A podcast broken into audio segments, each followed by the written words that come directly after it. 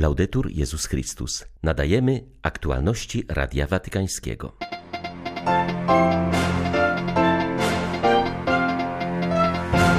Prawo ma służyć ochronie godności osoby ludzkiej, przypominał dziś papież, przyjmując prawników z państw Rady Europy. Ukraińcy giną za wolność i by mieć możliwość istnienia jako naród, wskazuje w swoim cotygodniowym orędziu arcybiskup Światosław Szewczuk. Reżim w Nikaragui podejmuje kolejne próby zdławienia kościoła w tym latynoskim kraju. W obecności policji bezprawnie eksmitowano tam jezuitów z ich własnego domu. 21 sierpnia wita Państwa ksiądz Tomasz Matyka. Zapraszam na serwis informacyjny. Rządy prawa służą osobie ludzkiej i mają na celu ochronę jej godności, a to nie dopuszcza żadnych wyjątków, powiedział papież Franciszek na spotkaniu z delegacją prawników z krajów członkowskich Rady Europy.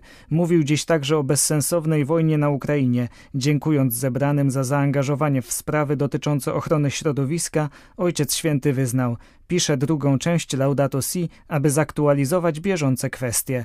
Podczas przemówienia do prawników papież podkreślił konieczność troski o godność każdego człowieka. Należy pamiętać, że podstawą godności osoby ludzkiej jest jej transcendentne pochodzenie, które w konsekwencji zabrania jakiegokolwiek jej naruszania. A ta transcendencja wymaga, aby we wszystkich ludzkich działaniach osoba znajdowała się w centrum, a nie na łasce mód i władzy chwili. Bez tego poszukiwania prawdy o człowieku, zgodnie z Bożym planem, każdy staje się miarą samego siebie i własnych działań. Jestem wrażliwy na troskę o wspólny dom, którą wyrażacie, oraz wasze zaangażowanie na rozwój ram prawnych na rzecz ochrony środowiska. Nigdy nie możemy zapominać, że młode pokolenia mają prawo otrzymać od nas piękny i nadający się do życia świat, a to nakłada na nas poważne obowiązki wobec stworzenia, które otrzymaliśmy z hojnych rąk Boga. Dziękuję za ten wkład. Piszę drugą część Laudato Si, aby zaktualizować bieżące kwestie. Una seconda parte de Laudato Si per aggiornare i problemi attuali. Rozbrajający uśmiech ojca Pina Puliziego niech was pobudzi do bycia radosnymi i odważnymi uczniami, przede wszystkim otwartymi na ciągłe wewnętrzne nawrócenie, zachęca papież sycylijskie duchowieństwo. W obliczu nadchodzącej 30. rocznicy męczeńskiej śmierci błogosławionego palermitańskiego kapłana z rąk mafii, Franciszek wystosował list na ręce biskupa tego miasta. Przypomina w nim niezłomność człowieka, który w dzień własnych urodzin powiedział zabójcy: Oczekiwałem cię i się uśmiechnął. Błogosławiony ksiądz Giuseppe Pulizzi poświęcił swoje życie edukacji młodych, aby otworzyć im perspektywy i tym samym uratować przed rekrutacją przez mafię. W miłości zaszedł aż do głębi, zaznacza w swoim liście papież. Mąż Boży, który umiłował najmniejszych i bezbronnych, wychowywał ich do wolności, do kochania oraz szanowania życia, dodaje Ojciec Święty. Wskazując na taki wzór, Franciszek zachęca kapłanów z całej całej wyspy Sycylii, aby nie zatrzymywali się przed licznymi ludzkimi i społecznymi cierpieniami obecnego czasu. Wiemy dobrze, jak bardzo ksiądz Pino walczył o to, aby nikt nie doświadczał samotności wobec wyzwania degradacji społecznej oraz ukrytych potęg przestępczości, dodaje w swym liście Ojciec Święty. Również rozpoznajemy, że izolacja, zamknięty i konspiracyjny indywidualizm stanowią skuteczną broń dla ludzi usiłujących próbujących nagiąć innych do własnych interesów, kontynuuje Franciszek. Odpowiedzią jest komunia, kroczenie razem, podkreśla. Przy takich zachętach zawierza Sycylię wstawiennictwu Maryi i błogosławionego księdza Pina Puliziego. Po raz kolejny ludzka krew płynie po rozległych polach, łąkach i stepach Ukrainy. Po raz kolejny rosyjskie rakiety i bomby uderzyły w cywilów w różnych częściach kraju, w Chersoniu i Kołomyi, w Lwowie i Zaporożu. Po raz kolejny zginęli starzy i młodzi, a nawet niemowlęta, wskazuje w swoim cotygodniowym orędziu arcybiskup Światosław Szewczuk. Podkreśla on jednak jeszcze raz niezłomnego ducha swoich rodaków, wiążąc go z wiarą w zmartwychwstałego Chrystusa.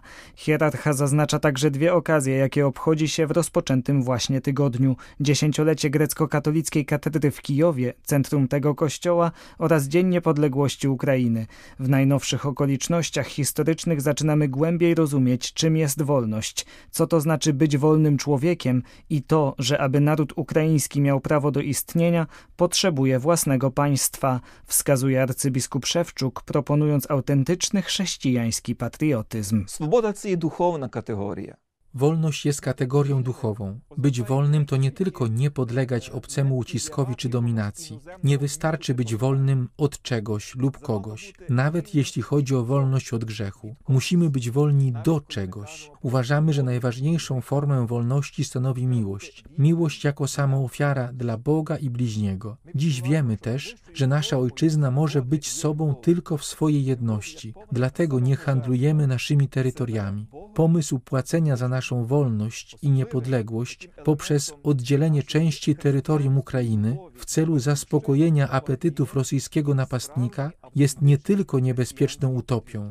ale także sposobem na dalszą agresję wroga i zachęcaniem zabójcy do dalszego zabijania. Dlatego wolne, niepodległe państwo ukraińskie stanowi gwarancję pokoju nie tylko dla naszego kraju i jego mieszkańców, ale także dla całego kontynentu europejskiego. Dlatego świętujemy naszą niepodległość. Pamiętamy i czcimy wszystkich naszych poprzedników, którzy ponieśli śmierć za wolność naszej ojczyzny, ale szczególnie modlimy się za tych, którzy dziś wywalczają prawo do życia, wolności i niepodległego państwa za cenę własnego życia na polach boju z rosyjskim okupantem полях борні з російським окупантом. Reżim w Nikaragui podejmuje kolejne próby zdławienia kościoła w tym latynoskim kraju. Po zamknięciu prestiżowego Uniwersytetu Środkowoamerykańskiego, który kierowany był przez Towarzystwo Jezusowe, kolej przyszła na samych zakonników. W obecności policji zostali oni eksmitowani z jezuickiej rezydencji, choć przekazali służbom akt własności budynku dowodzący, że nie należy on do przejętego przez państwo uniwersytetu. Środkowoamerykańska prowincja Towarzystwa Jezusowego oświadczyła, że potępia tę zniewagę wymierzoną w zakonników, którzy założyli uczelnię 63 lata temu.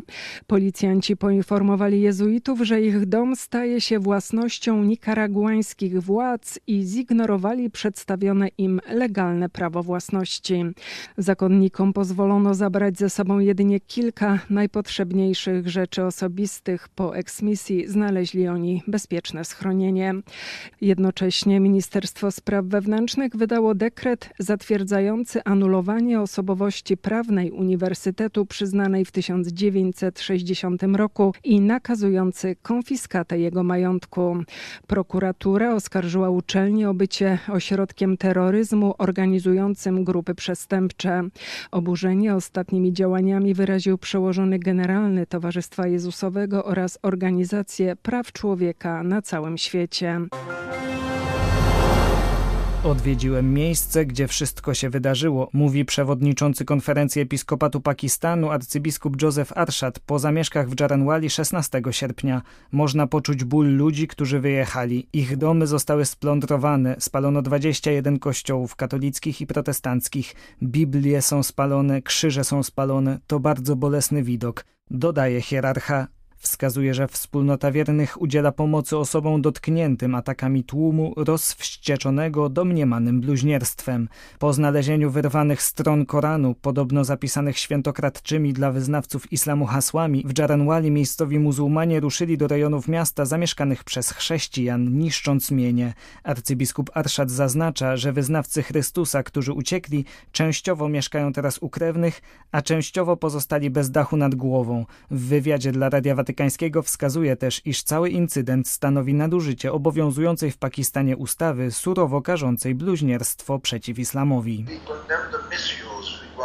Potępiamy nadużycia. Chcemy, aby nikt nie nadużywał prawa o bluźnierstwie. Problemem w Pakistanie jest to, że ludzie biorą prawo w swoje ręce. W tym przypadku dokonał tego cały tłum. Potrzeba dobrej edukacji. Wśród mieszkańców potrzeba większej świadomości. Należy promować wzajemny szacunek dla religii. Te środki mogą pomóc społeczeństwu stać się lepszym. Musimy modlić się za chrześcijan w Pakistanie. I oczywiście w tym przypadku należy wymierzyć sprawiedliwość, ponieważ za każdym razem, gdy dochodzi do takich incydentów, nie ma przykładu jakichkolwiek konsekwencji dla sprawców i dlatego te rzeczy się powtarzają. Ale na tę chwilę premier, dowódca armii, główny minister oświadczyli, że surowo ukażą uczestników zamieszek i postawią wszystkich przed sądem w Pakistanie.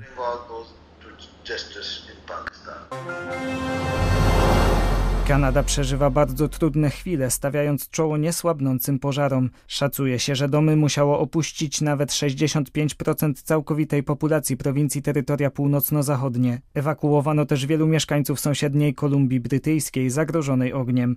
To są bardzo trudne chwile. Szukamy umocnienia w Bogu, mówi ksiądz Marek Pisarek, który przeżył ewakuację wraz z parafianami. Zakonnik mówi o zmaganiach związanych z ewakuacją miasta leżącego 450 km na południe południe od koła podbiegunowego. Jest to jedna z największych osad na słabo zaludnionej północy.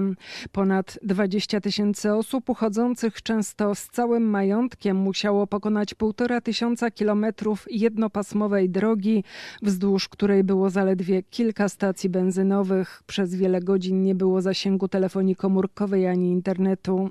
Dzięki Bogu wszyscy zostali ewakuowani i są teraz bezpieczni. Modlimy się, abyśmy mogli mogli wrócić, mówi ksiądz Pisarek, wspominając ucieczkę wśród płonących lasów. Zakonnik dodaje, że całe miasto zostało ewakuowane, kościół pozostał pusty, a przed wyjazdem wyniesiono z niego najświętszy sakrament. Wyznaje, że zachęca parafian do spojrzenia na obecne wydarzenie oczami wiary i ufnego zwrócenia się do Boga o pomoc. Według najnowszych doniesień obszar objęty nakazem ewakuacji prawdopodobnie będzie się powiększał, ponieważ sucha i wietrzna aura nie pomaga w walce z żywiołem, który wciąż się rozprzestrzenia. Tajemnica Chrystusa w katechezach Jana Pawła II. Samotność na krzyżu. Ojcze mój, ojcze, czemuś mnie opuścił. Chrystus wypowiedział to po aramejsku, w języku, którym codziennie przemawiał i rozmawiał. Wypowiedział słowa psalmu 21. Od tych właśnie słów zaczyna się ten psalm. Jednakże wypowiedział je w sytuacji, której te słowa psalmu nabierają szczególnego wyrazu, szczególnego znaczenia, wyrazu ludzkiego, bo człowiek w wielkim cierpieniu nieraz tak pyta Boga. I Chrystus chce być przez to pytanie solidarny z każdym człowiekiem cierpiącym. Równocześnie nabierają one głębokiego znaczenia od strony Bożej tajemnicy, jeżeli Chrystus pyta w ten sposób swojego Ojca, mówi mu o swojej samotności, to w ten sposób wyraża zarazem swoją własną tajemnicę. Tajemnicę odkupiciela, który, ażeby odkupić człowieka, żeby go wyzwolić z grzechu, stał się z człowiekiem solidarny w tej samotności przed Bogiem, jaką w duszy ludzkiej stwarza właśnie grzech. Również i słowo następne, to pragnę wypowiedziane w momencie ukrzyżowania. Oczywiście ma swoje odniesienie do stanu fizycznego. Ogromnie cierpią pragnienia ludzie konający, a zwłaszcza konający na krzyżu. Więc mówi to słowo o pragnieniu fizycznym, ale równocześnie w odbiorze całej tradycji Kościoła ma ono swoją wymowę teologiczną, symboliczną także. Mówi o innym pragnieniu o pragnieniu odkupienia, czyli odnowy człowieka i odnowy całej ludzkości. Jest to wielkie wołanie o nowe niebo i nową ziemię. Niech słowa Chrystusa wypowiedziane na krzyżu towarzyszą nam w różnych momentach. Były to aktualności Radia Watykańskiego. Laudetur Jezus Chrystus.